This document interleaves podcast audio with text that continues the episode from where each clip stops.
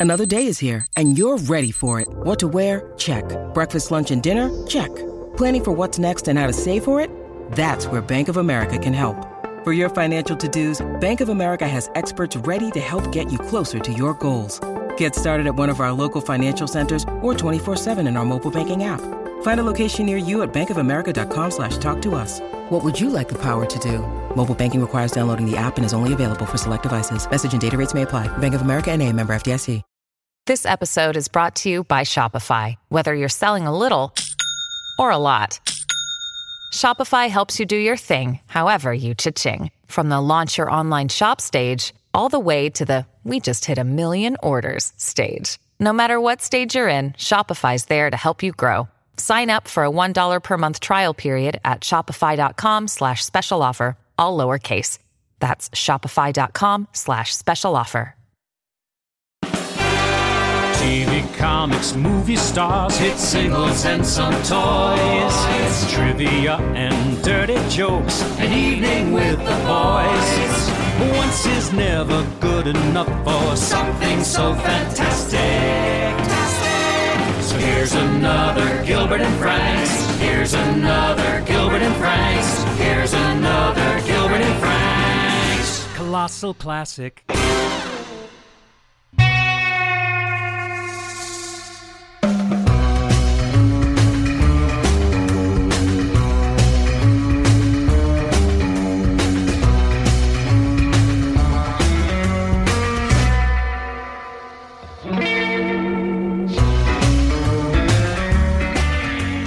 This is Gilbert Gottfried, and this is Gilbert Gottfried's amazing colossal podcast. I'm here with my co host, Frank Santopadre.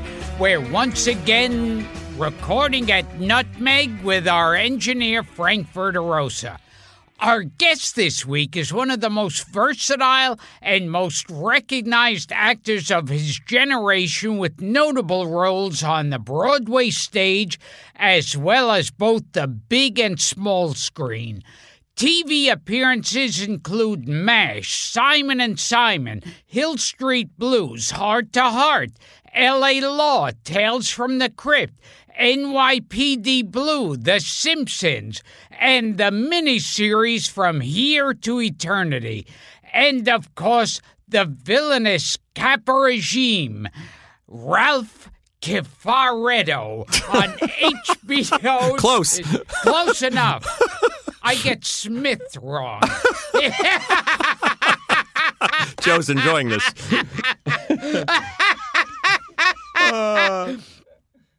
Uh, where was I? Sopranos. Oh, yes, The Sopranos, for which he won the Emmy for Best Supporting Actor. So you'd figure, uh, major hit series, he won an Emmy. I should know the name of the character.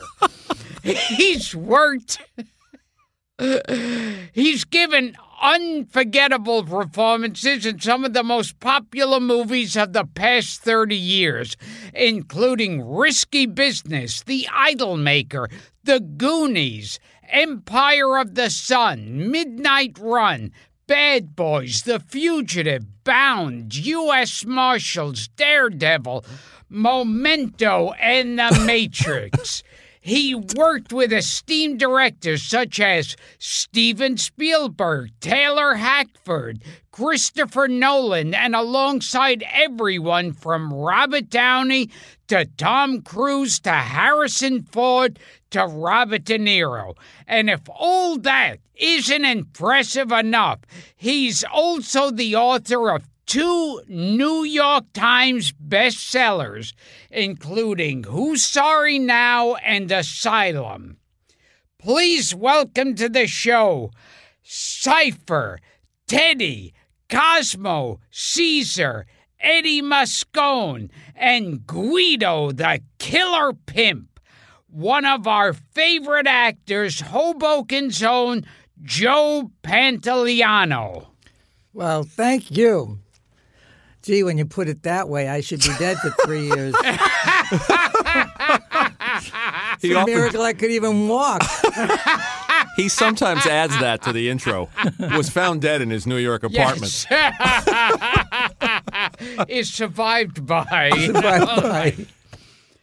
Now, you said that the only time you know who you are is when you're playing a part. Um, yeah, I I came to the, realization that I never knew who I was as a person. You know, I, you know, as a guy. I, um, and, and so that the only time I ever really felt comfortable in my own skin was between the time uh, uh, somebody said action and cut, or when the curtain came up and then down, because I in the in that moment I knew who I was. I knew what my objective was. I knew what my lines were. Um, I knew what my intention was. I knew what I wanted. Yeah, but um, you know, life is not as uh, as uh, predictable uh, as those things. So there was a certain comfort in in playing those parts. uh, You know, and and being an actor and and pretending to be somebody else. Um, I also came to think, you know, to conclude that part of the reason why I liked to play villains was that in, in, growing up as a kid, I was bullied a lot, and uh, and I always felt. Uh, um, I always felt like a coward. I was a coward because I didn't stand up for myself, um, and so when I am playing those parts, I can I can treat the people that mistreated me with the with the fury and the disdain and and the contempt Oh, that's interesting. that I wanted to that I wanted to uh, be able to do when I was a kid. kind of correcting it in art. What happened in life? Yeah, or my, my, my doctor, my psychiatrist once said it was like that. I, I said, you know, from manipulating my brain all these years as an actor, did I, did I make myself nuts? You know, when I had this breakdown, was it because I was an actor? He said, no, probably the craft that you chose saved your life. That uh, that you sublimated all of that pain and unresolved trauma, which they call post traumatic stress now, um, into into a craft that enabled me to visit those emotions and feelings and put them through through a creative format. You know, I, I heard, I think Peter Sellers said in interviews that he didn't exist unless he was a character. Yeah. Yeah, I, I know that I also know that I have a hard time enjoying life unless I'm when I'm not working. You know, I'm just like not doing much or not interested in much. Uh, I don't know if you can relate. I know that feeling, yes. And you said you're from a family of diseases. yeah, yeah, yeah. Just, yeah, like um, a cornucopia, like a a, a marathon of. Uh, yeah, I was surrounded by because symptoms. You know, the the idea that you, recently they, they call these things mental illnesses or or um, disorders, and I and I don't see them as disorders. I see them as as a, a, a, an unease, a dis-ease. You know, uh, That's part of the title of your book. Yeah. Asylum, Disease. and uh, and it's and so it's not a permanent state of mind. It's a it's a momentary um, state that you can regulate and get out of. Many many times, uh, like in my family, it, it was manifested in in eating disorders. Uh, or, or you know, cigarette smoking, or alcoholism, or gambling addictions, or um, uh, or like my father who loved taking risks, and so he, you know, he was a byproduct of of uh, uh, being a part of organized crime, and, and, and went to jail a lot for that. Uh, but but the excitement and the energy that that took you out of this kind of for me it was this the the idea of being an actor, the kind of bipolar atmosphere of getting a call, finding out about a project, trying to get the project, trying to get up for the audition, getting the audition, waiting to hear if if it's good news or bad news. Well, And, you've you know, described you've described show business as an addiction too, waiting Yeah. for the next high. Yeah, uh, you know, and it's like you know, show business is a series of. Uh, I was very touched with the letter you showed me from Frank Capra. You know, a ton of uh, a, a, a ton of luck and uh, and a pound of courage, um, because you really need to be lucky. You really, you know, you have to you have to be assertive and aggressive and wanting to get an opportunity, but you have to get those opportunities. Otherwise, life isn't so nice. I've seen that in a lot of interviews. You always you always do mention luck. Yeah. And this is something that I always think about whenever it has to do with creative people with either mental, emotional problems or uh, substance abuse.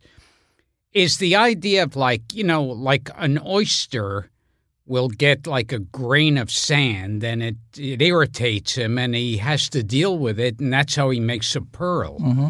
So, do you think, like, if a psychiatrist just came by, snapped his fingers, and made you totally normal, would you still be able to be as good an actor as you are?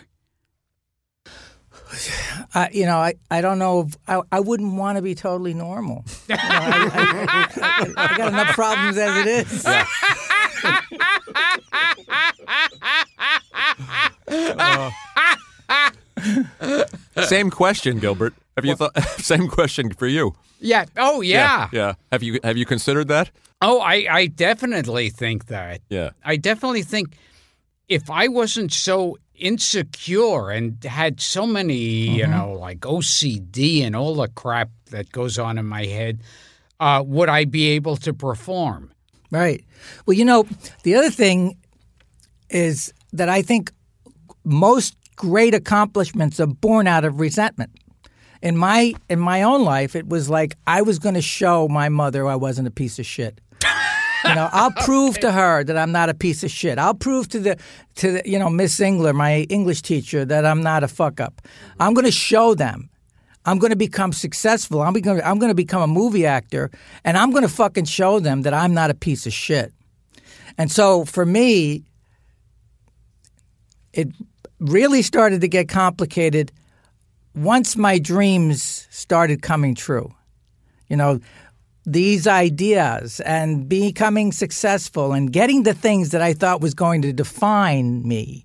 The physical life of definition, by definition of of the car I always wanted, and you know, and the beautiful wife, and the beautiful house, and all of these things, and then the, the uh, you know, and then the burden and fear that I would one day lose them, and Yeah. that they never provided any comfort. So I was frightened of losing all of the things that never did anything for me emotionally. It's like I always kind of felt like whenever I signed the deal with the devil to have a career in show business, that uh, back then part of the agreement I felt like was that I would be immune to all the problems that regular people have. That's right. Like no, I wouldn't have depression. Right. I wouldn't have sadness. Right, right, right, right. frustration. Yes, It right. would all be gone. All be gone. All be gone. And I could re- I could erase my past. You know, all of this controversy the last couple of days with Donald Trump talking about um, the vets and and the idea of it being weak, a person being weak. Oh, Some the people are weaker. Post traumatic stress. You know, uh, uh, and the the media coverage continues to paint this as a military condition. And post traumatic stress is not a military condition. Anybody can have post traumatic stress. You know, it's any event that occurs in your lifetime that lives inside your head six months after the event and you can't get it out of your head even when you want to that's what that's what it's a trauma that was unresolved that is still living inside you and um, and, and most of the guys a lot of people, the guys and gals that I talked to, because I went, uh, I went uh, to Iraq, because I did a documentary, Yeah. um, called "No Kidding Me Too," and and what they were talking about had had very little to do with horrific events. Most of the people that suffer from this are first tour of duty, first deployment within the first thirty days of deployment, um, and you know the suicide rate right now is like twenty a day. But I think it's a it's a microcosm what's happening in our colleges and, and, and, you know to, to our kids at that age this you know 18 19 years old to be, you know to be a a, a, a man uh, to come into a culture where you're 18 or 19 and have all the you know now what do I do um, I think I think it's difficult so I think uh, it's nice. It's good that they're talking about this stuff, but it's it's not just veterans that you know have mm-hmm. traumatic pasts. Um, I think like eighty five percent of Americans have unresolved childhood traumas that that occurred between the ages of birth and six or seven years old. I must say, reading your book, I can understand why there's some post traumatic stress. Mm-hmm. It's a stressful childhood. it's sort of like you grew up in a Eugene O'Neill play. I mean, there's a lot going on there. Yeah. You know, give give Gilbert a little bit of, of the context of you know you, you said your your father was a gambler. You had a your your your your your mother's cousin.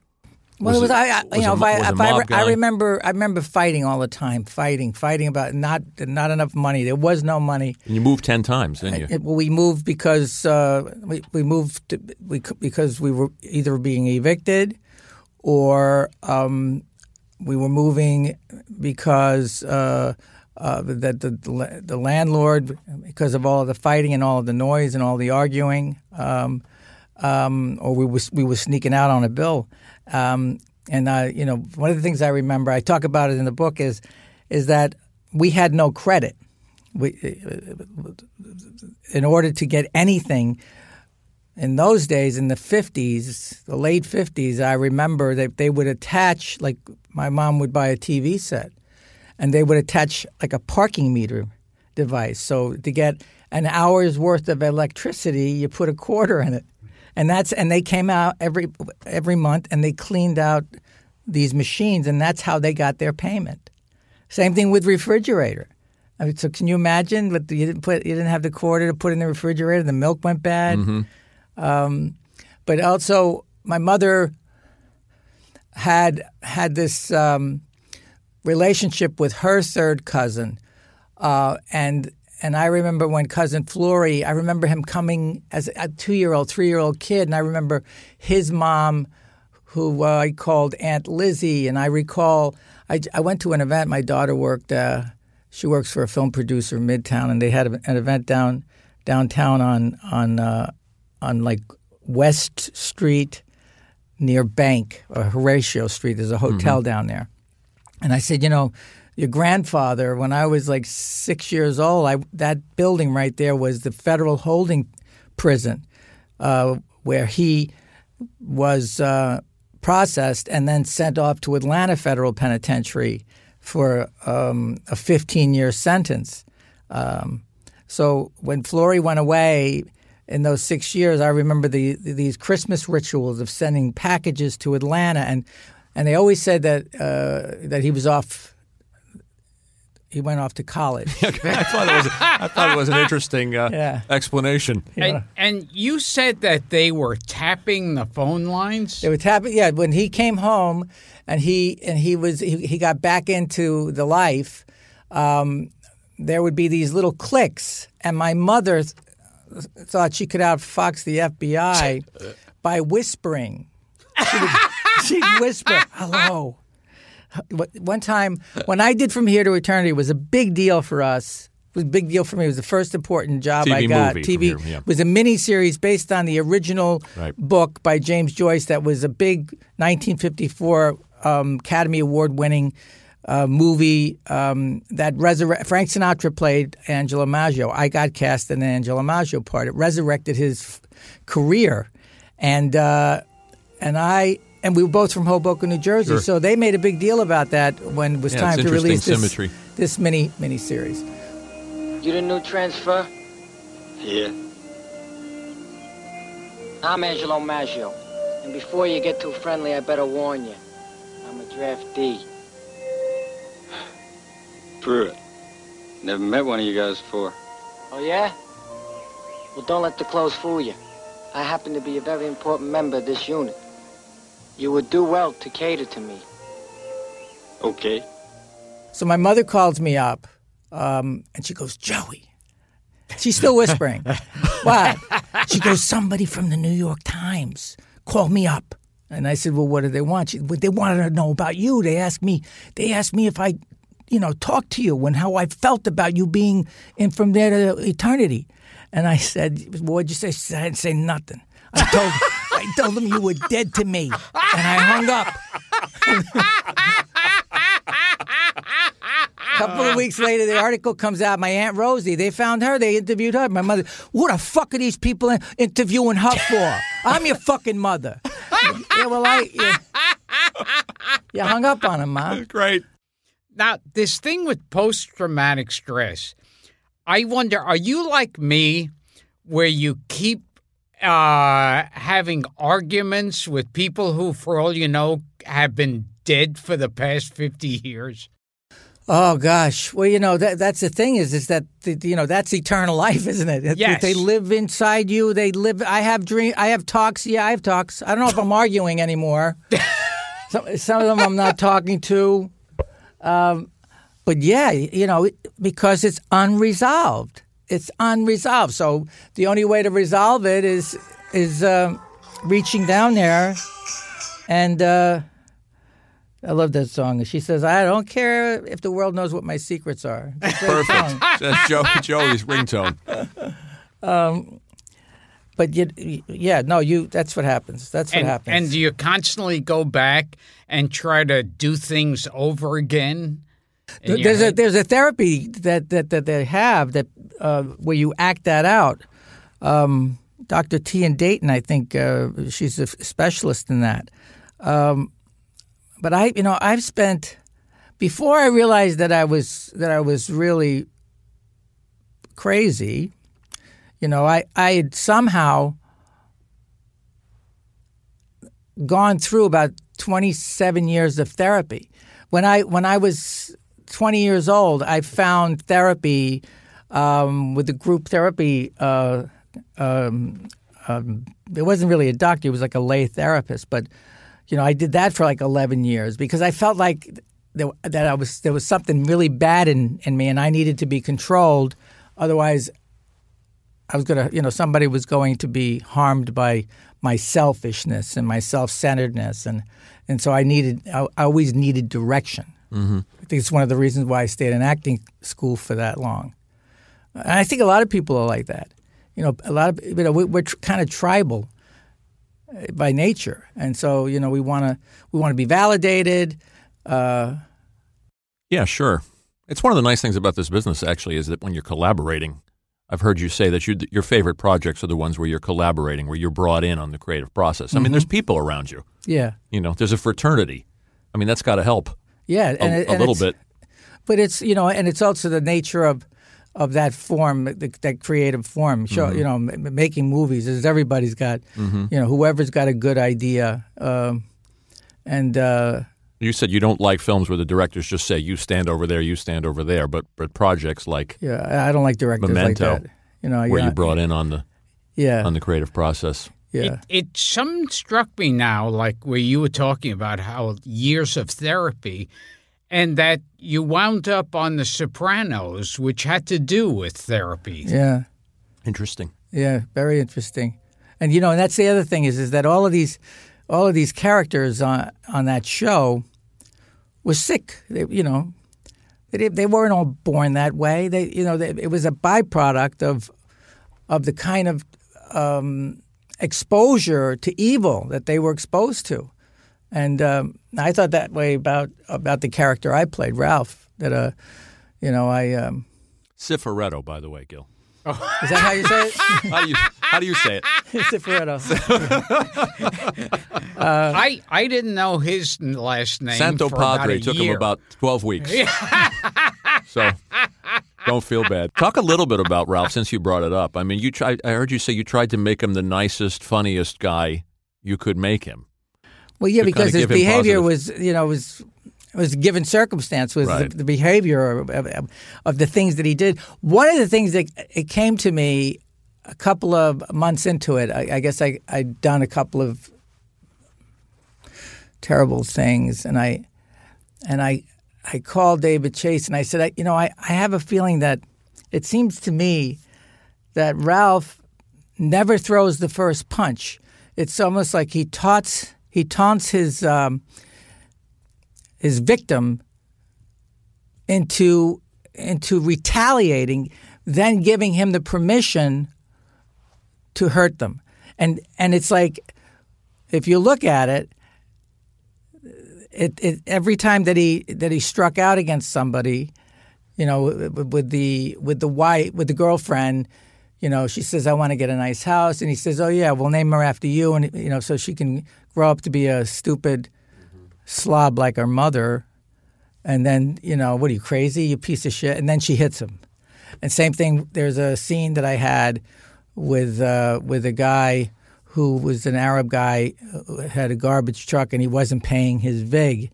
And I'm saying you got you know you got to pay. And I and I break something uh, on on the table, and he hits me with a baseball bat, and we beat him up. So it was like you know taunting um, somebody. Uh, and then getting them to retaliate. He even says when he gets yelled at, you know, for what he did to that, that girl, he goes, She hit me. Right. You know? You know, she hit me. A, she hit me. B, she's a hua. it's a boy. We'll name him after me. It's a girl. We'll name it Tracy after you. This way she can grow up to be a cocksucking slob, just like her mother. Are you out of your fucking mind? Get him, motherfucking piece of shit! That's right. That's right. Get it all out. Get it all out, you little hoa. That's my mother. My mother used to call call women, my sister. She get over here, you little hua. It was never hua, right? It was. She turned it into two words. Right. So, so I did the same thing. That was an homage to my mother. I, I remember growing up, it was always hua. Yeah. That's an East Coast thing. I heard Yeah. it too. Yeah. Yeah. Yeah. And and before we forget, what was it like working, and what was he like as a person, James Gandolfini? he was adorable. He was uh, he was he was um, he was kind. He had a sense of humor. He he was very generous. Um, um, he was he was shy. Um, um, he he he was inclusive, not exclusive, to a fault. I think I think I think that, that, that Jimmy um, also felt. Uh, you know, it's projection on my part, but I, I feel like possibly that you know why me? Why does all this good stuff happen to me? I'm just uh, you know, I'm just this fat guy from Jersey. You know why? Why?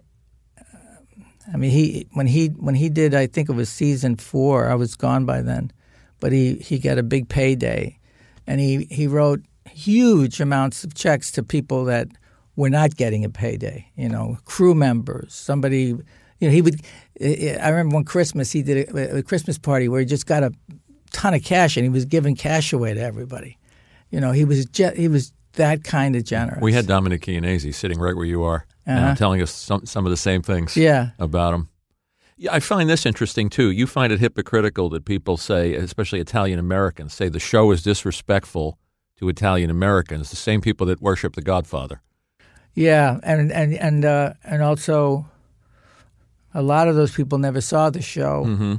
But also, I, I, I never, I never saw, and I never had a conversation with David Chase about this. But I never saw the show as um, an anthology of an Italian, about Italian Americans. I, I thought it was more about the deconstruction of the American family.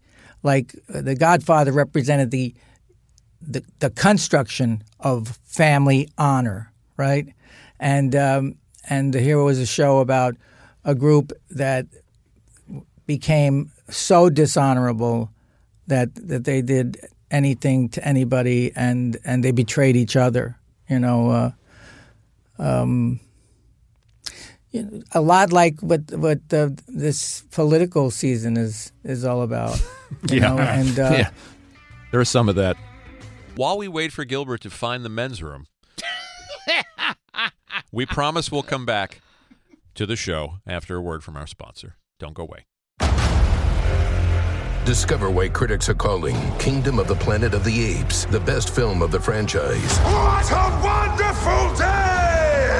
It's a jaw dropping spectacle that demands to be seen on the biggest screen possible. We need to go. Hang on. It is our time. Kingdom of the Planet of the Apes. Now playing only in theaters. Rated PG 13. Some material may be inappropriate for children under 13. Hey, it's Kaley Cuoco for Priceline. Ready to go to your happy place for a happy price? Well, why didn't you say so? Just download the Priceline app right now and save up to 60% on hotels. So, whether it's Cousin Kevin's Kazoo concert in Kansas City, go Kevin, or Becky's Bachelorette Bash in Bermuda, you never have to miss a trip ever again. So, download the Priceline app today. Your savings are waiting. Go to your happy place for a happy price. Go to your happy price, Priceline. When you need mealtime inspiration, it's worth shopping Kroger, where you'll find over 30,000 mouthwatering choices that excite your inner foodie. And no matter what tasty choice you make, you'll enjoy our everyday low prices, plus extra ways to save, like digital coupons worth over $600 each week. You can also save up to $1 off per gallon at the pump with fuel points. More savings and more inspiring flavors make shopping Kroger worth it every time. Kroger, fresh for everyone. Fuel restrictions apply. And now back to the show. Tell tell Gilbert about growing up with Sinatra, uh, on the same block on Monroe Street. Yeah. the Sinatra, the same well, block. the Sinatra, grew up there, and from. Jimmy Roselli. Yeah. You know, uh, and so uh, And your family knew his family, knew Sinatra's family. Yeah. There was a little bit of bad blood, and I love the story about your dad. oh well, but the, the, you know that's um, Gil, you'll like this. Oh, what happened was is my grandfather was the first Italian was born in Italy, Pietro Pantoliano, who became a firefighter in an all Irish uh, business model. Firemen in Hoboken were all Irish. He was the first Italian immigrant to become a fireman. Worked his way up through through the ranks and became the first Italian American. Um, by then, he became an American citizen. Uh, captain of the precinct. So he was the captain. So in those days, I, I guess, like today, um, they made a, he was he was retiring, and Dolly Sinatra went up to said, "Hey, listen, if you Frank's mother. yeah, Yeah. Uh, if you appoint Marty, Frank's father, to to succeed you, Frankie will give you a, a thousand dollars um, under the table. Okay, yeah, go to. He's playing at the Paramount. Go to the Paramount, and uh, and uh, he'll give you the money. So now, years later, my father's dead now. All, all- of that bad blood. But I found out that the story was that Grandpa went there. Frank wouldn't let him in. Left him at the stage manager door, and he, He said, "I don't know anybody I don't know name." anybody named Pete Paliano." so that was the story, and so the Palianos hated Sinatra for stiffing him, right? so when I'm writing my when I'm when I'm doing the Who's Sorry Now, the 1st book, I go to, I go to Hoboken. Uh, uh, mayor's office, uh, Stevie Cappiello, who used to be a cop and was from the third ward, and and he said, you know that ain't that ain't true about uh, Sinatra. What it really happened is Gyp DeCarlo, who was the boss, he was like the boss of of all of New Jersey. He was like the underboss of, of Vito Genovese in New York, right? Gyp finds out that Frankie made this deal, and he goes to Frank. He goes, "Oh, Pete sent to me for three grand. Give me the money." So Frank gave him the thousand dollars. So when my grandfather went to the Paramount, what really happened was Frank came out. He goes, "Hey Pete, how you doing?" He said, "Did you see the show?" He says, "No, no, I came for my money." He says, "Oh, I gave it to Gyp DeCarlo. He told me, you know, you owed him." He goes, "Oh yeah." He says, "Well, don't tell the kids." Oh. So then he, Grandpa goes in the car, and my Uncle Popeye says, You get the money? He goes, No, the son of a bitch didn't pay me. He said he didn't know who I was. and they and your dad held on to that for a long time. It, it, it, he, he was dying. He was diagnosed with lung cancer, and uh, he got he, he, he had a pain in his leg, and they rushed him to the hospital, and he's being, uh, you know, doing the paperwork for the emergency room somewhere in you know Hudson County, And the nurse said, "Where you from?" He said, "Hoboken, New Jersey." And she says, "Oh, Frank Sinatra country." She and he said, "Fuck you, fuck Frank Sinatra. I don't want to die here." And they, they put him in the car, and on his way to the other hospital, he died. I love that those are some of his last words. Yeah. Fuck you Fuck and you fuck fuck Frank, Frank Sinatra. Sinatra. That's and great. You told a story, and I think they even made it into a cartoon.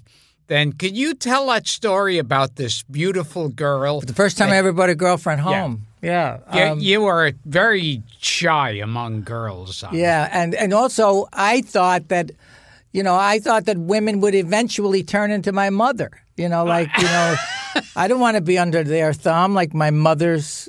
uh, You know, my mother would just beat the hell out of my father, even my even my wise guy father. You know, she she had. She was the toughest man I ever knew. Was my mother. Um, so we, I take this girl Ellen, and she's like a, a runway model, and she's beautiful, and uh, I want to show off a little bit. And I take, I you know, I take it down the Jersey Shore where my my uh, Flory and my mother can you know scratch up enough money to rent a bungalow for a week. And it's Sunday afternoon, and we're sitting down, and my mom's at the head of the table, and Flory's at the other head. I'm sitting next to my mother. Ellen's across the way from me, next to my mother. My sister is between me and Flory, and then there's Joe, the insurance man, who was a friend of Flory's, sitting next to Ellen, in between Flory and Ellen. So, um, my sister has got this glass of iced tea, and uh, and in the inside of the glass there's ridges, and she's kind of mixing the ice uh, inside the glass, and it's hitting the ridges, and it's making noise, and it's bugging me. And I go, Marianne, do you have to do that? And my sister was like 12 at the time. She goes, Jesus Christ, and she slams the glass. You can't do a fucking thing in this house. So Flory says, watch your mouth. My mother steam starts coming out of her ears and she looks down at him and she goes she ain't your daughter. Mind your own business. And Flory picks up a salad bowl and smashes it on the table. And he goes, I put the food on this fucking table. Don't you ever talk to me like that. And my mother goes, Oh, big shot. What are you going to do? Shoot me? You're going to shoot me? And I'm like, so I get so mad at her. I go, You see, that's why I don't bring anybody into this house because of your fucking mouth. And my mother turns on me now and she goes, You little summon a bitch.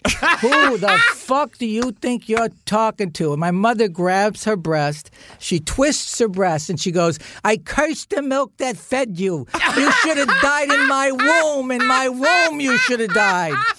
And Ellen is eating. All she can do is eat. We're screaming and crying and fly, food's flying everywhere, and she's just her head's down and she's eating sausage and peppers. And uh, I pack my bag. I'm outside. Joe's saying, "Say, go in, tell your mother you're sorry." Fuck you. I didn't. You know, she started it, and uh, and Ellen, I'm, I'm, we're leaving, and Ellen see the deconstruction of a family. It's the end. And my mother opens up the screen door. She goes, "Joey, you want coffee?"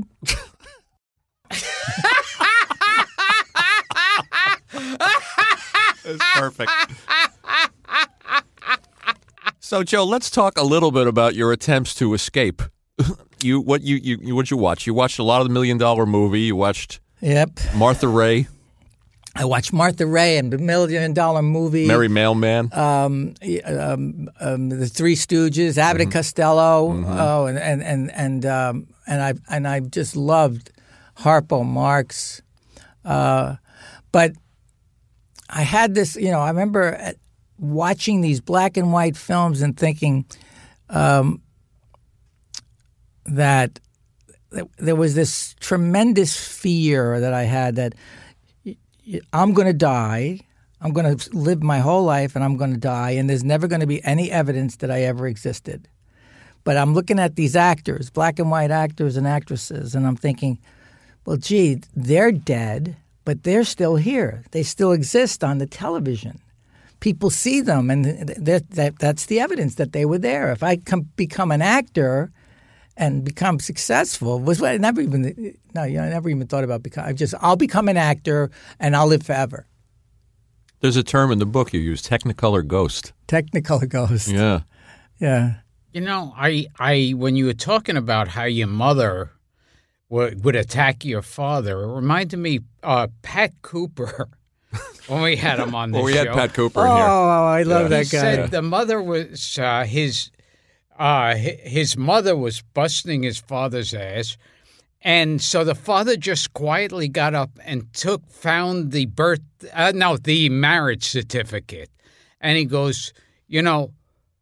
What what name is over there, and what name's that, and where did what does it say there? And he goes, now where on this page does it say I gotta take you shit? You should listen to that episode we did with him, Joe. I'll send it to you. Oh, I got it. It's gold. I love Pat Cooper. It's gold. Oh God! Um, but you know, when I saw The Godfather, I remember thinking there's something wrong with this picture because the women were so sub- subservient and quiet, and I was like. That's not how I remember it. It was the other way around.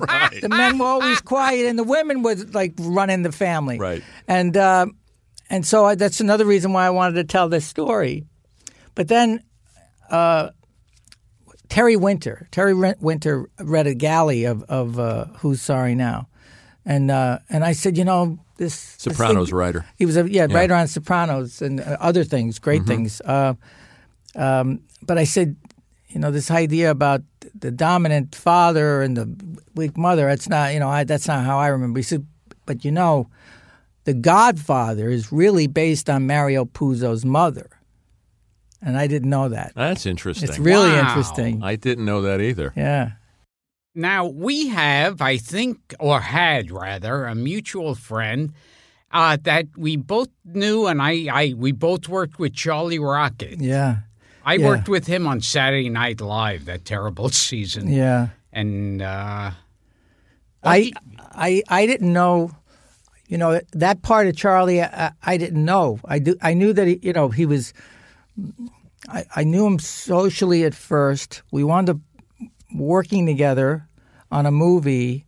Uh, but there was a time when we were all spending a lot of time in New York. Him and Tony Edwards and um, um, and, and Charlie's wife Beth, and uh, my wife Nancy, and and and Charlie was always a sobering com- companion. You know, he he was he was very charming and funny, but he was always also a good listener. So I, I had some really deep conversations with him about my own confusing life, and uh, and then you know life. You have kids and. Uh, but I, we asked him because he was an ordained minister. He went and got one of those eleven dollar ordained minister thing, and he so he married Nancy and I. He married us, and it was great, and he was great. Uh, it was a wonderful event, a wonderful wedding, and we had a we had a blast. And, and we were both Nancy and I were both married before, so it was kind of took the onus off of of it. Uh, but then, you know, Charlie, I was shooting a film in Florida that I was also a producer on. So I was in pre production, and he called me. And it turned out that they had moved back to Connecticut, but deeper, closer to Rhode Island, where he's from, I believe. And I, and I said, Well, um, yeah, I'm in Florida now. Um, and you know, Tony's he they got a place in, in Connecticut. Why don't why don't we all get together for Thanksgiving? How you doing? And he said, I'm pretty good. You know, slowing down a little bit, but I you know I take the train in and I do some voiceover stuff, and um, he sounded fine. And then Nancy called. That was Sunday uh, on a on I think Wednesday morning or Tuesday morning maybe it was to say that Charlie had had uh, slit his throat. You know, it was really that was kind of like the beginning of of my journey through this depression that was always there, but I didn't know it. And uh, because I remember thinking, like, well, I had this thought that was maybe that's the answer. You know, not like not an anger or my, the first thought was maybe that's the answer, and it scared me to death. The idea that you know, what do you talk? You know, like the conversation I'm having, like what, what's wrong with you? How could you even think that way? And you know, uh, it was a combination of of 9/11 and all of this stuff happening, and, and it kind of kicked up all of this emotional dust of the primary the, the, the 10 11 years of the first 10 11 years of my life that just started getting kicked up And so Charlie's death was was among the wake up calls. yeah it was a big wake up call Did you stay in Thank touch God. with him, Gil, in, in Yeah, later I- years? It, it, I didn't really stay in touch with him. I remember what what's uh, totally untrue uh, with Charlie is like they say, you know, he said fuck on the air and that destroyed his career. And it, it didn't. He was always in movies, Yeah, TV he's shows. yeah And I remember the last time I saw him, we just got thrown together in this Jenny McCarthy sitcom. We were both doing guest spots on the same, we were playing brothers. And he invited me to his house for dinner, and we had a lot of laughs. And, to- and I didn't see any other side to him. I mean, especially cutting your throat. That's, I mean, self hatred. with with two Yes. with yes. two knives Wow. you know like Japanese style And so that's not a cry for help. That's you. You hate yourself. You want to. Well, or you know, or not. I mean, it's like what what what one of the doctors said because Nancy, Nancy, and I think our friend Kayla, they went up to be with Beth. You know, it's like punching a wall. You know, uh, or or hitting a steering wheel. You know, we'd be surprised to know how many people out there commit suicide and we and it wind up looking like car accidents. Um, you know, people go into trees or r- boulders. It, it, it becomes this fuck it moment where you just, you know, you just go like, and then you can't take it back. Right.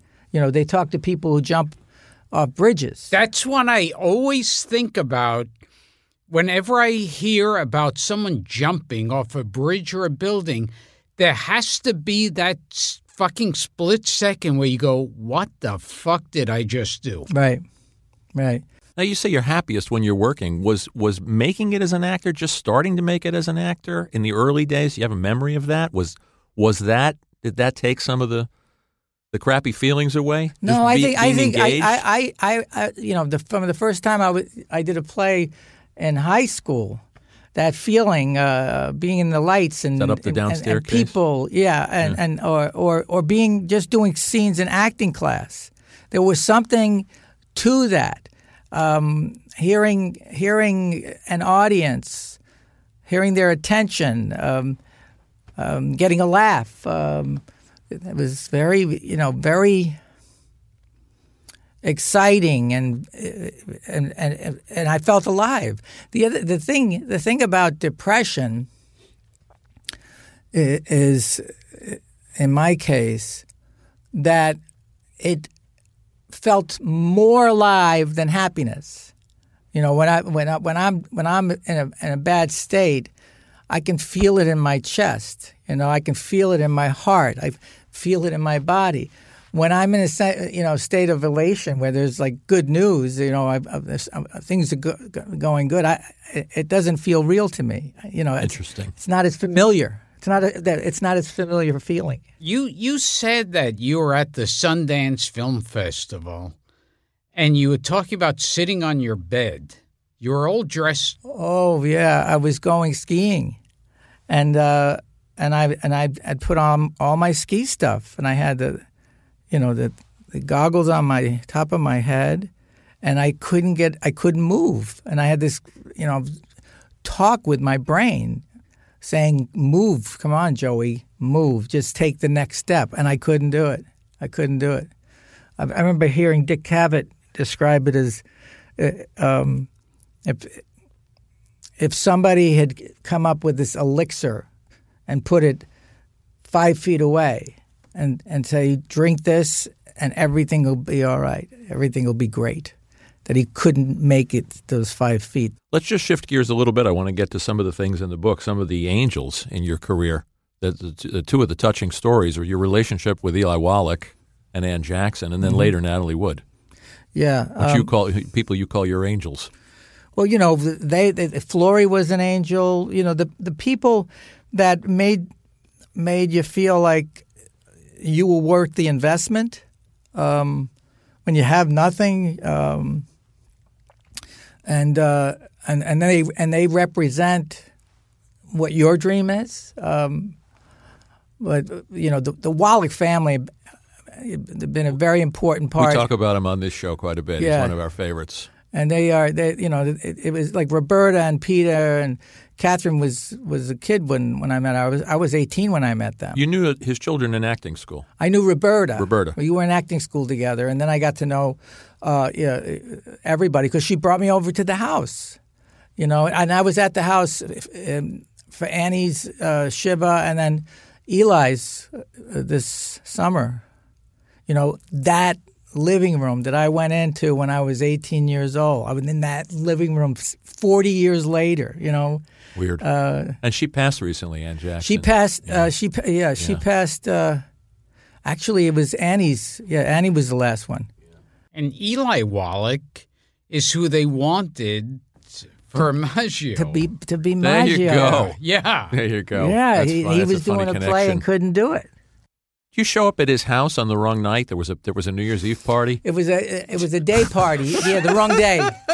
Yeah, it was. Uh, my friend Michael Kell and I we we were invited to go to their New Year's New Year's party, and I guess New Year's fell on a Sunday, but it was uh, you know it was this actually going to be on the second. No, it fell on a Saturday. So we went, and Eli opens the door. He goes, "Hi, how you doing? Good. What do you you know you want to see the kids?" I said, "No, we came for the party." He goes, "The party's tomorrow." oh my God! He says, "Well, come on in." And so we're in the kitchen, and then somebody else came. And so they wound up, uh, you know, making some stuff and having coffee, and so we got to go twice. Yeah, that's now, nice. Do you this this is something I experience a lot. Do you like in your life like look at stuff just even going on in the day and you go, "Wow, anybody else would be, would think they died and went to heaven. Anyone else would be enjoying this so much." hmm Yeah, because you know it's it's like an empty. It's like the, the hole is so big you can't fill it up, you know, and it's like when I was, you know, if if I was if I was a you know if I was a movie star, if I was making two million dollars a picture, if I was making seven million dollars a picture, if I was making twenty million dollars a picture, then I'd be happy. If I, oh, you know, when I when I won the Emmy award, it was like. I was just going to ask you It's about an that. Emmy. Yeah, you had a you had an "Is this all there is?" moment. Yeah, I bet you if this was an Academy Award. Yeah. Robert Stack, I did I did a TV show uh, called The Fanelli Boys, and Robert Stack guest starred. We spent a whole week with Robert Stack, one of the greatest guys. The stories he told, Oh, bet. wonderful. But he said, you know, when he won, you know, he he he, he went and did The Untouchables, and it was Desilu and Desi Arnaz. You know, bought him a, a- a Mercedes, and he was like, "I don't want to go." And and his wife said, "You got to go." And he said, "But winning an Emmy's like being the world's tallest midget. Who gives a shit?" a great line.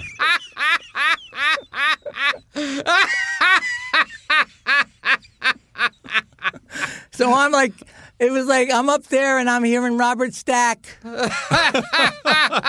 Who gives a shit, right?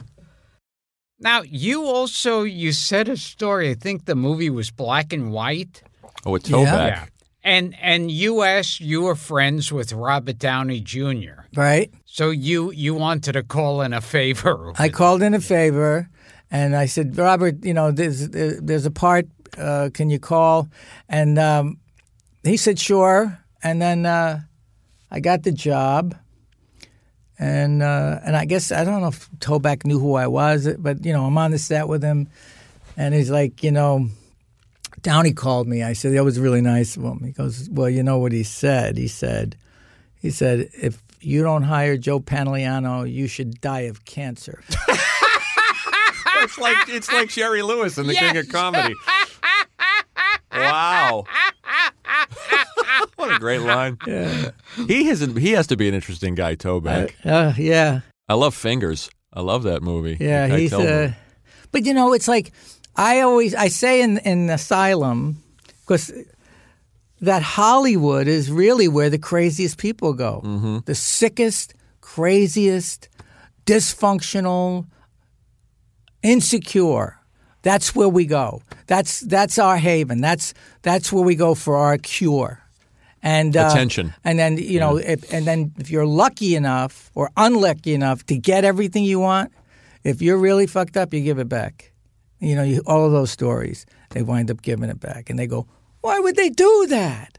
Why would they? You know, why would they beat their wife? Why would they do? You know, you know, alcoholism and drug addiction. Why would they do that?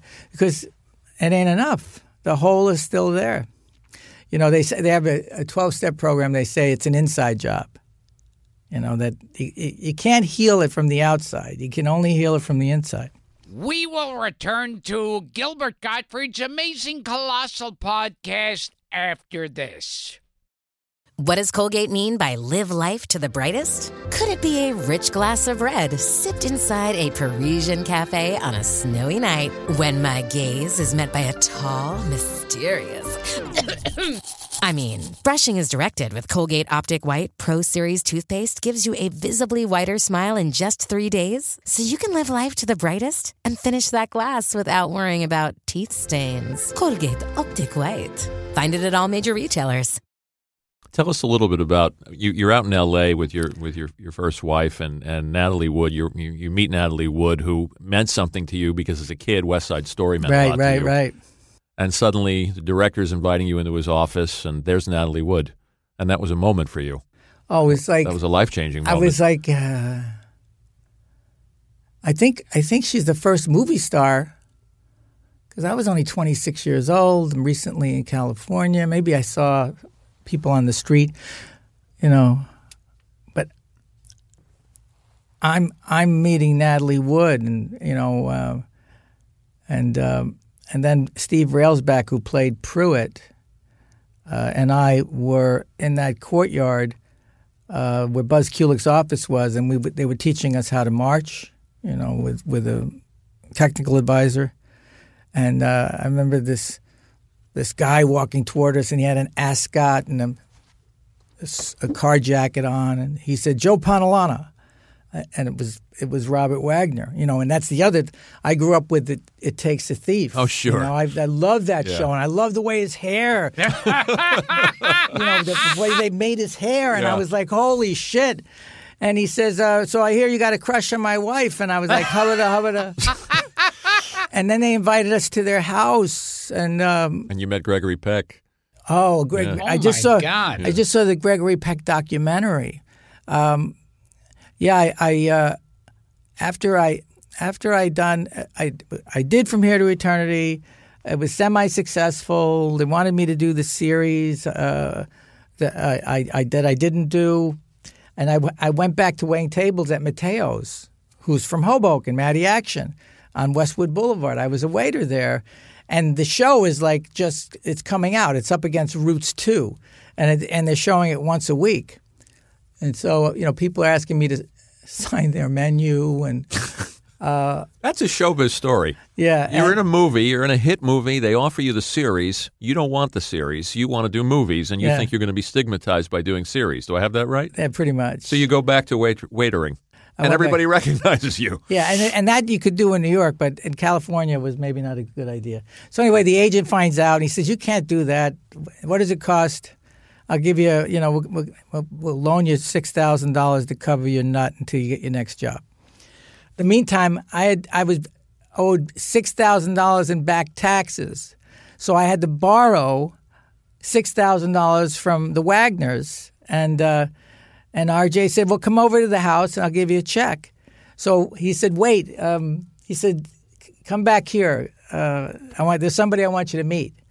And Gregory Peck was they had a little gym and he was working out, and he goes, "Greg, Greg, come here. I want you to meet somebody," and it was like how do you do? And I was like, holy shit. that stuff is surreal. Yeah, that stuff is surreal. When you meet these people that framed your life, but larger than life, and, and a guy like Gregory Peck really was larger than life.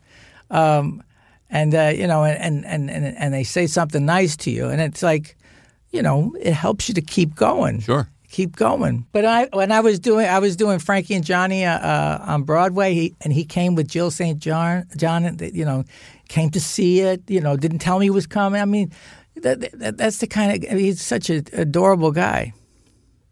You wanted to be like Spencer Tracy. You wanted to be like Cary Grant. Yeah, and I got I got stuck with Joe Pantoliano. You haven't done bad, Joe. Now, you mention another actor who, for the people out there who don't know the name, look him up. You'll recognize him right away.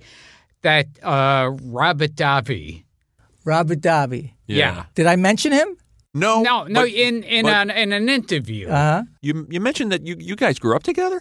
No. No, what That did you, say you were the rivals? Two of you didn't get along. We didn't get along on on uh, well, I didn't get along with him, um, on on the uh, in the Goonies. oh, okay. We didn't get along with each other, and uh, and it we knew each other. He he had played a he he had done a, a couple of days work on From Here to Eternity, and uh, and he lived he lived in in Marina Del Rey, and I was living in Venice, and and uh, we we hung out a couple of times. So we had a we kind of knew each other, and so when they when they put us on film, they put us on tape for the for the Fanelli brothers. I remember him saying, you know, in the interview because it was it wasn't an audition; it was just like an open interview. And he said, you know, he's wearing a hairpiece, right? Which I thought was really a shitty thing to say. So I took it off and I said, so yeah, so if you want me to come without it, I can come without it. I you know, pulled it off. You want me to be, be younger? And I lowered it. I said, I can be younger. Uh, and I guess they liked the banter, but but that relationship kind of evolved into what happened in the movie. It was what happened in the movie was was was you know what the way we were treating ourselves each other off camera too. Interesting. I love bringing up these old actors, these these great character actors, Robert Oh, Davi yeah. and Steve Railsback too. Railsback, And the, yeah. and the Rail's great the stunt great. man, Stunt man, and he and played Charles Manson. Charles Manson, Helter Skelter. and Ed Ed. He also did a Ed Queen. Ed that uh, Ed Gein? oh, Ed Gein, yeah, Yeah, oh oh, yeah, yes, good yes. actor, underrated actor. Now, I remember, and uh, I mean, they, it mentions MASH in your credits, but I remember that episode. You do? You're lying in bed, and I, I think I remember it because it has to do with a Jew. okay, I got to hear this.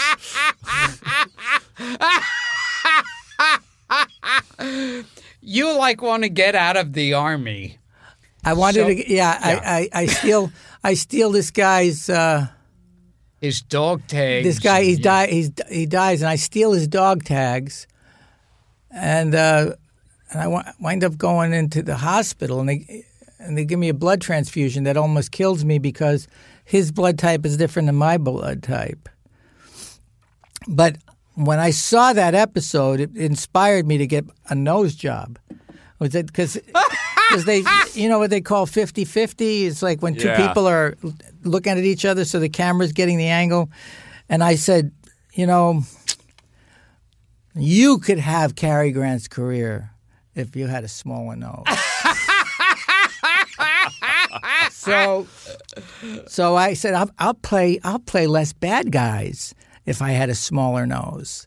So uh, my son, years later, Mash is on television, or it was Masher from here, uh, or from Risky Business. One of the.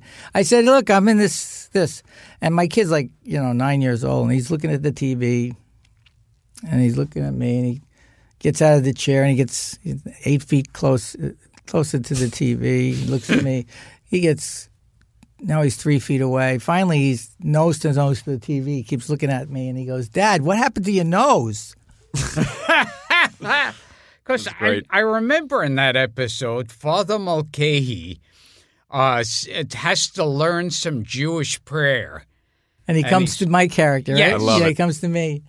Uh, yeah, that was a great job because that was like the last s- year that they were doing it. Eighty one, you were, you did that Mash episode. My kid was just born then. Yeah. My son was just born. Pretty early in your career. Yeah, David Ogden Stiers was he also directed that episode, and you know uh, it was like doing a play. Where the first day everybody sat around the table, and then then they camera blocked each scene, and then the follow. So you you shot it Tuesday, Wednesday, Thursday, Friday.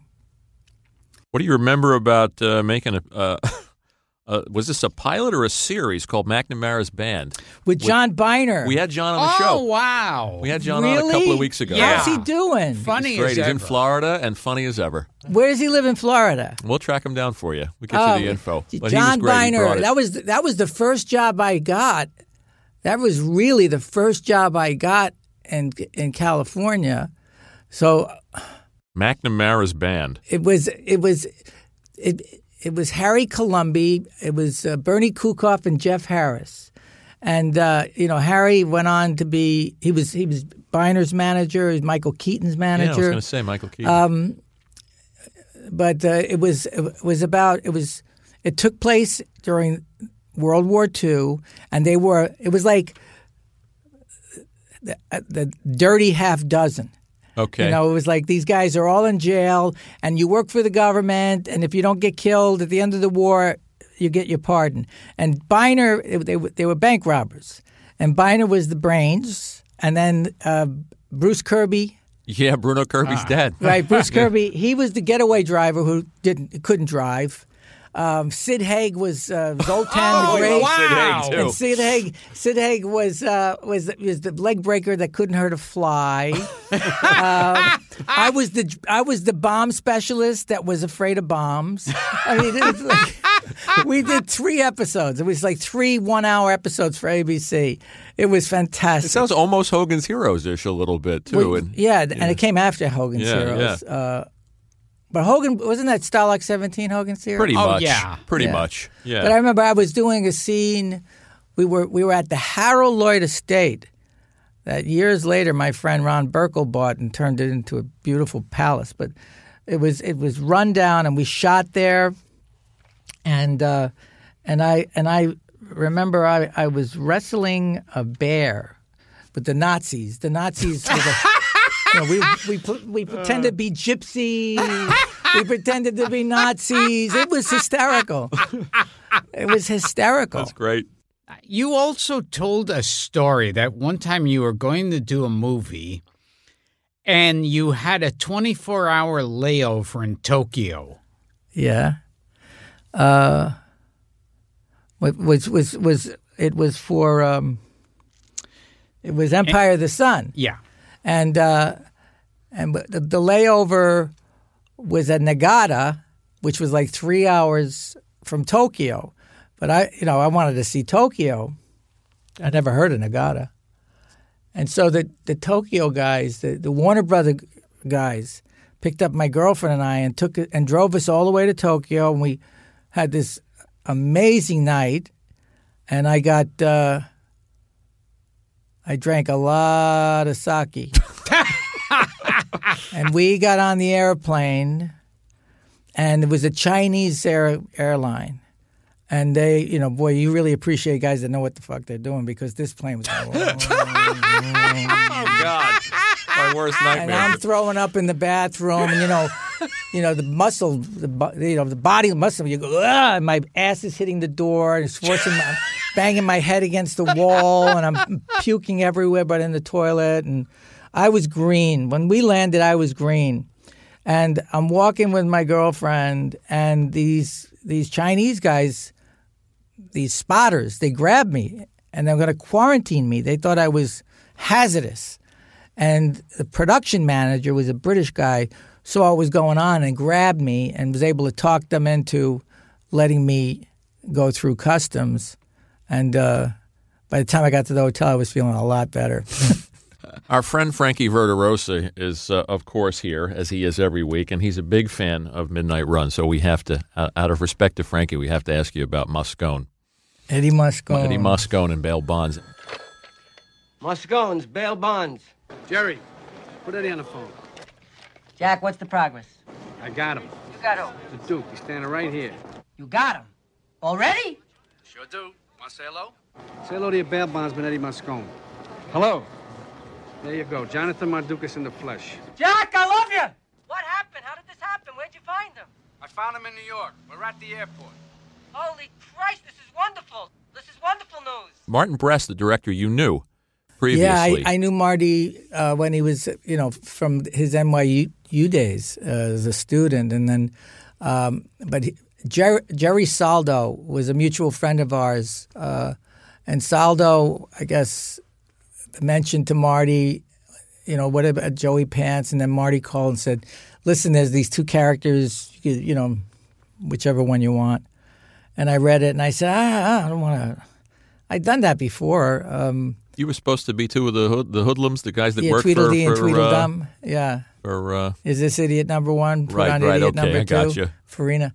And I and I said, well, I want some. I want to do something different. Um, I said, I want to play the the accountant. He says, Yeah, well, that ain't going to happen. he said, I said, well, then what about what about the bail bondsman? He goes, no, no, no, no. I got this other guy. I got this guy in my. I, you know, I want him to be a big guy, big, big fat guy. I said, well, that's the only part that I, I could do. He said, well, you you know that one I ain't giving away. You know, if you want that one, you got to earn it. You got to come in and read for it. So I came in and I read, and uh, and I got the job. Uh, you read with De Niro. I read with De Niro. Yeah. And uh, I remember my agent calling. He said, I got good news and got bad news. Uh, yeah, okay. So what's the good news? You got the part. Great. What's the bad news? Just went into turnaround at Paramount. Why? Because they because Marty wants Charles Grodin and they wanted Cher. I remember they wanted Cher. Did you know that? Oh, to be the accountant opposite De Niro. Oh, geez. Can you imagine? So he said, you know, so you know, Marty stuck by his guns and and uh, and and Universal picked it up. It's a hell of a movie. Yeah, it still is. Yeah, it just holds up so well. Uh, Yep. We we had Amy Heckerling here, and she's also friends with, with Martin Brest. And Yeah, we were they went to- asking, you know, what's going on and why why he isn't uh, still making films because he he, he made he really you know, had a- Marty didn't make a lot of movies when he was working. Yeah, but it was like he- every four years, every time was an election. Like he'd be doing a movie right now because there's an, it's an election year. But but he um, but going in style is so good and so and- good, and everything's getting remade. Yeah, I they, know. They, they've been talking about trying to remake, uh, doing another Midnight Run. Um, but you know, he'd be the last guy they'd call because the the, the, the these studio guys they get younger and younger Yeah. and and they and they want to re they it's almost like they reward ambition. Let's get a let, let's get a young good commercial director or you know video director. We're going to get you know it's like um and Marty Marty's the guy that brought that to life. And when you think about what he did with uh, with um, um, Beverly Hills Cop Yeah. and uh, sure, which and- was a Stallone vehicle. yeah Yeah. you know Marty's Marty's uh, knows his stuff and he's really excellent. I just worked with Ron Shelton who, who Another did- guy. You know he Yeah. did um, Bull Durham, Tin Cup, Sure. uh, White um, Men- White Men Can't Jump, Jump. uh, Right. and uh, you know th- this is the first film he's directed in like twelve years. He wrote he wrote uh, Bad Boys Two, and he's I like Blaze too. He wrote Blaze and directed Yeah, Blaze, good. and he wrote and directed Cobb with Tommy Lee Right. Jones.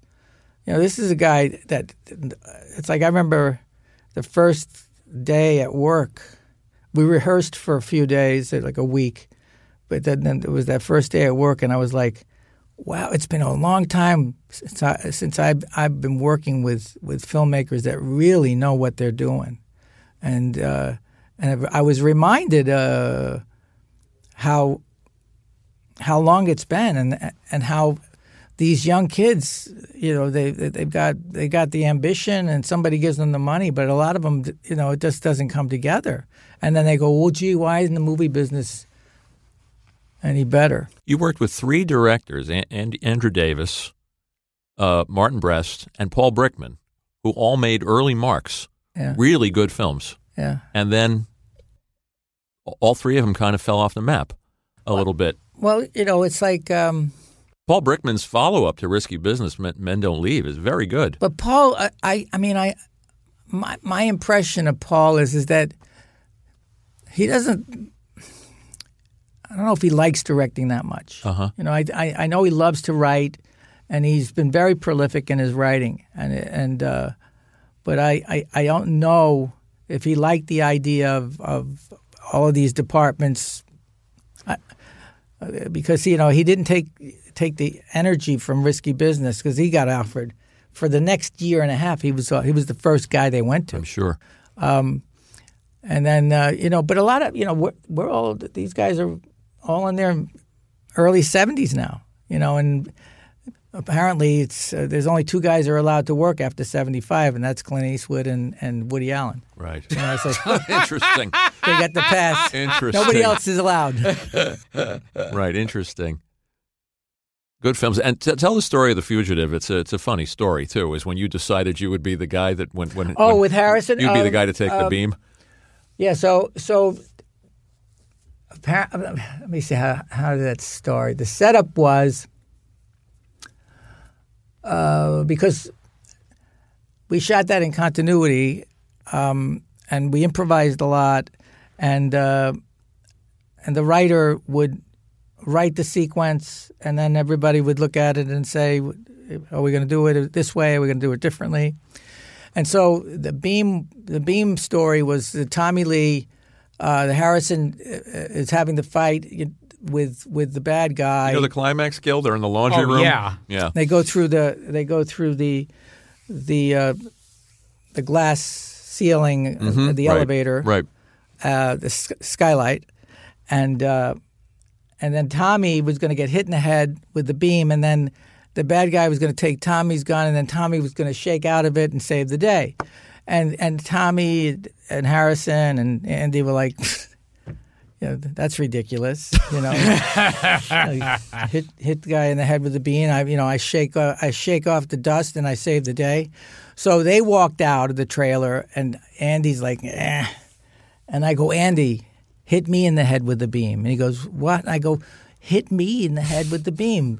We go in the laundry room and. And uh, and Tommy goes, Cosmo, come with me. You go that way, I go that way. He goes this way. The bad guy hits me, get, takes my gun. Tommy saves the day. So it's in this, you know, the ne- next day, the sides come out and I'm in the scene. I'm another scene. I'm in. Good. I keep reading it and they're killing me. so I go, what? So I run in, Andy, Andy. I said, you can't kill me. He goes, why not? I said, what if there's a sequel? he goes, all right, so we won't kill you. So now it's like three in the morning because we love shot it. that. It was night, all night shooting, like six weeks of night shooting at the Hilton Hotel. Um, and uh, the um, Andy was the camera operator on a medium cool with Haskell Wexler. Oh, no shit. And Wow. th- you know that's where the Democratic Convention Yeah. was, and it's where the riots were, and that's what they became part of medium cool because it was you know all improvised. Yeah. So so Andy was like, you know, it's very important to me to make this movie here at the Hilton, and uh, so now I'm laying on the ground, and they've already shot the the hit, and the guy they're doing the scene where the guy comes gets the gun, and I'm like, I'm moving, I'm like rolling, oh, because I know that they could make me look dead. But if I'm moving, we don't have the technology yet, right? If I'm moving, I you know, at least I got a shot. Um, so so uh, I look. These other feet come in. They, somebody calls cut, and I look up, and I you know it's like a camera panning up to this face, and it's Harrison Ford, and he's shaking his head very slowly. And I go, what? And he goes, you should be dead. and I go, oh, it was your brilliant idea. I go, no, no, no. I, I said, you know, the beam hit Tommy in the head. It wasn't killing him. And Harrison goes, what do you give a shit? You know, you don't you don't have to be in the aftermath sequence. I said, well, what if there's a sequel? and he ah, ah. smiles and he goes, there's not gonna be a sequel because I ain't doing this piece of shit again. and I said, I and I said, "Oh yeah, well fuck you. We'll just chase another fifteen million dollar asshole through the woods." and he starts laughing, and now a couple of years go by, and they call and they're making the sequel, and yippee, and and Harrison and I shared the same manager, Pat McQueeney, who became his agent later in life. And uh, so she calls and says, Harrison's in New York. He's doing the Devil's Own. Um, they're having the big premiere. You want to go? He, he and I said, "Yeah, thank you." And I so I go, and it's at the Four Seasons restaurant that uh, on Park Avenue, and there's like hundreds of people, and I see Harrison Ford like popping out of this crowd. I'm coming down these stairs, and he's like pops out, Joey Pants, pops out, Joey Pants, and so I start walking to- through the people toward him, and he does the same, and it's like you know, on the beach, right? And uh, and he grabs me and he goes, "So you doing that piece of shit?" And I said, "Yeah." He says, "Good thing you didn't listen to me." He's adorable, man. I love that guy. I like Andrew Davis's um, a, a Steal Big, Steal Little too. Yeah, it's good. That's that's that, that makes two of you. Yeah. well, Andy loves that movie. it's good. Yeah, It's good. And Uh, and Brickman's follow up, uh, Men Don't Leave, with Jessica Lange, is also very good. very good. Yeah, it's it's hard because there's an expectation, you know, the the, the because the first film is so big that if Yeah. it's that if, that if the follow up film is not quite as Well, big, you know, with Andy, he'd been trying to make Steal Big, Steal Little for a long time, and you know, even when you look at the Fugitive, um, the the corporate manipulations and pharmaceutical companies and pharma and all of the stuff that's going on that he kind of gingerly put into the storyline of the picture. You know, that's not what people remember. But when you look at it, you get a closer look now, you go, oh, wow, he was saying something here. And he, the same thing with, with Steal Big, Steal Little. I just remembered something, and this is important to fans of this show. uh oh, You were in The idol maker Now, in The idol maker Peter Gallagher plays the lead singer, Caesar, who's kind of like a Fabian.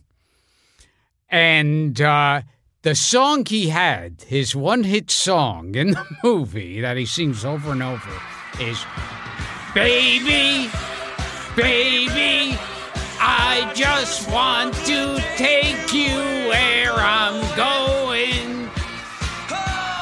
Baby, baby, I just want to take you to the sky. I make you feel good, baby. I make you flash. feel love, baby. I want to take you to the sky. mean anything to you, Joe? When you did, when you did that, I, Jeff Barry wrote that song. Oh yeah, Wow. He was he was the yeah, technical sure. guy. He'd He, be a great guest for us. Yeah. Jeff Barry. And, Is and he then still alive? He's around. He's yeah, the sure. best. Yeah, I'd love to get him. And then I remember the middle. Oh, stop it! Tell me why you and I are not close together. Tell me why did someone break your heart? well, that was Bob Marcucci, Yeah, yeah. was who was Frankie Avalon and Cor- Fabian. Uh, his ma- you know it was, it, it was really the story of Bob Marcucci and uh, um, Fabian, Frankie Avalon. James Darren too. Uh, no, not Yeah. James Darren. Yeah. But but uh, those two guys, Mm-hmm. because back in the, you know in the early '50s, a lot of that was happening in Philly. It was the it was Sure. the Philly sound. Frankie was here. He Av- was? Avalon. Yeah. And uh, Bobby Rydell, I just saw that Bobby Rydell uh, is working on the new Taylor. He had a s probably a small part in the new Taylor Hackford movie with Bob De Niro. Al- also was a guest on this show. Bobby Rydell. I love Bobby Rydell. Did a I Gilbert used to go- impression. I used to go. yes. I, I used to. I, I saw Bobby Rydell at Palisades Amusement Park Wow. with cousin Bruce Morrow. Wow. Bob, I, I was like, he was the first recording star that I ever saw in person. We would, you know, I, I went to Palisades Park, and they had that little singing arena, and uh, and these guys would sing lip sync to to forty fives. Yeah, it's our childhood too. We're trying to get Chuck Barris, who wrote Palisades Park. Chuck Barris Yeah. is that the guy that had the, the, the crazy show? The Was- Gong Show.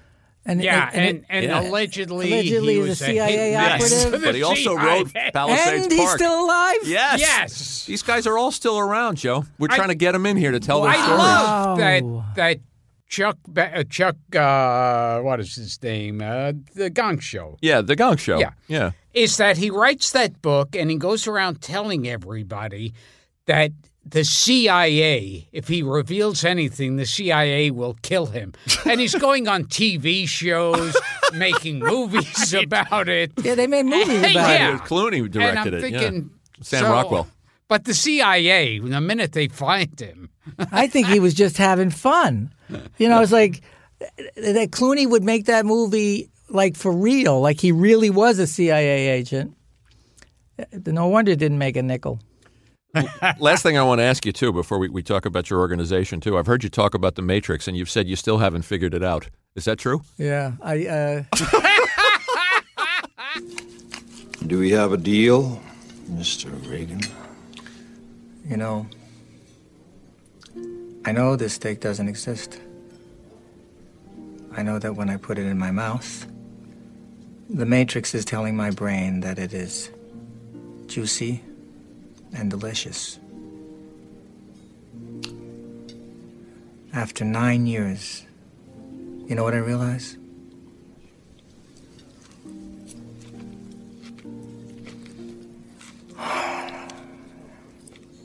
Ignorance is bliss. the plot line for the I see. Matrix wasn't like so easy to follow. Yeah, both of them. You know, so uh, somebody said, uh, um, was it hard for you to follow the plot line to Memento? And Chris Nolan said he's still trying to figure out the plot line to The Matrix.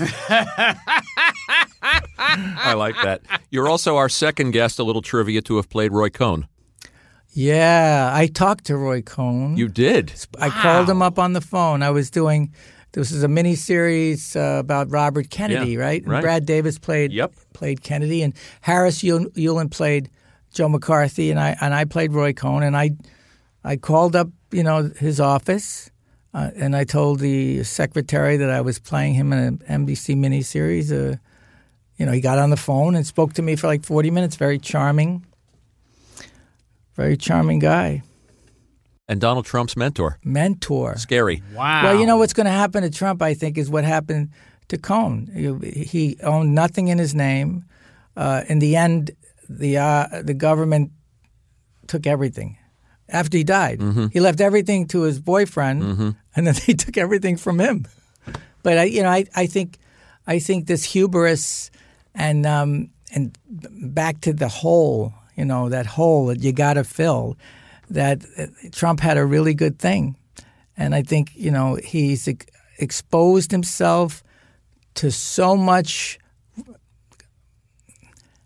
to a magnifying glass that's going to just tear him apart. And driving down here today, mm-hmm. I passed by on, on West Side Highway all those Trump buildings, and I noticed that one of the names is already down. That, that they, you know, that they took a name, and you know, and I think in the next two or three years, all of these deals that he has, they're licensing deals. He doesn't own those buildings.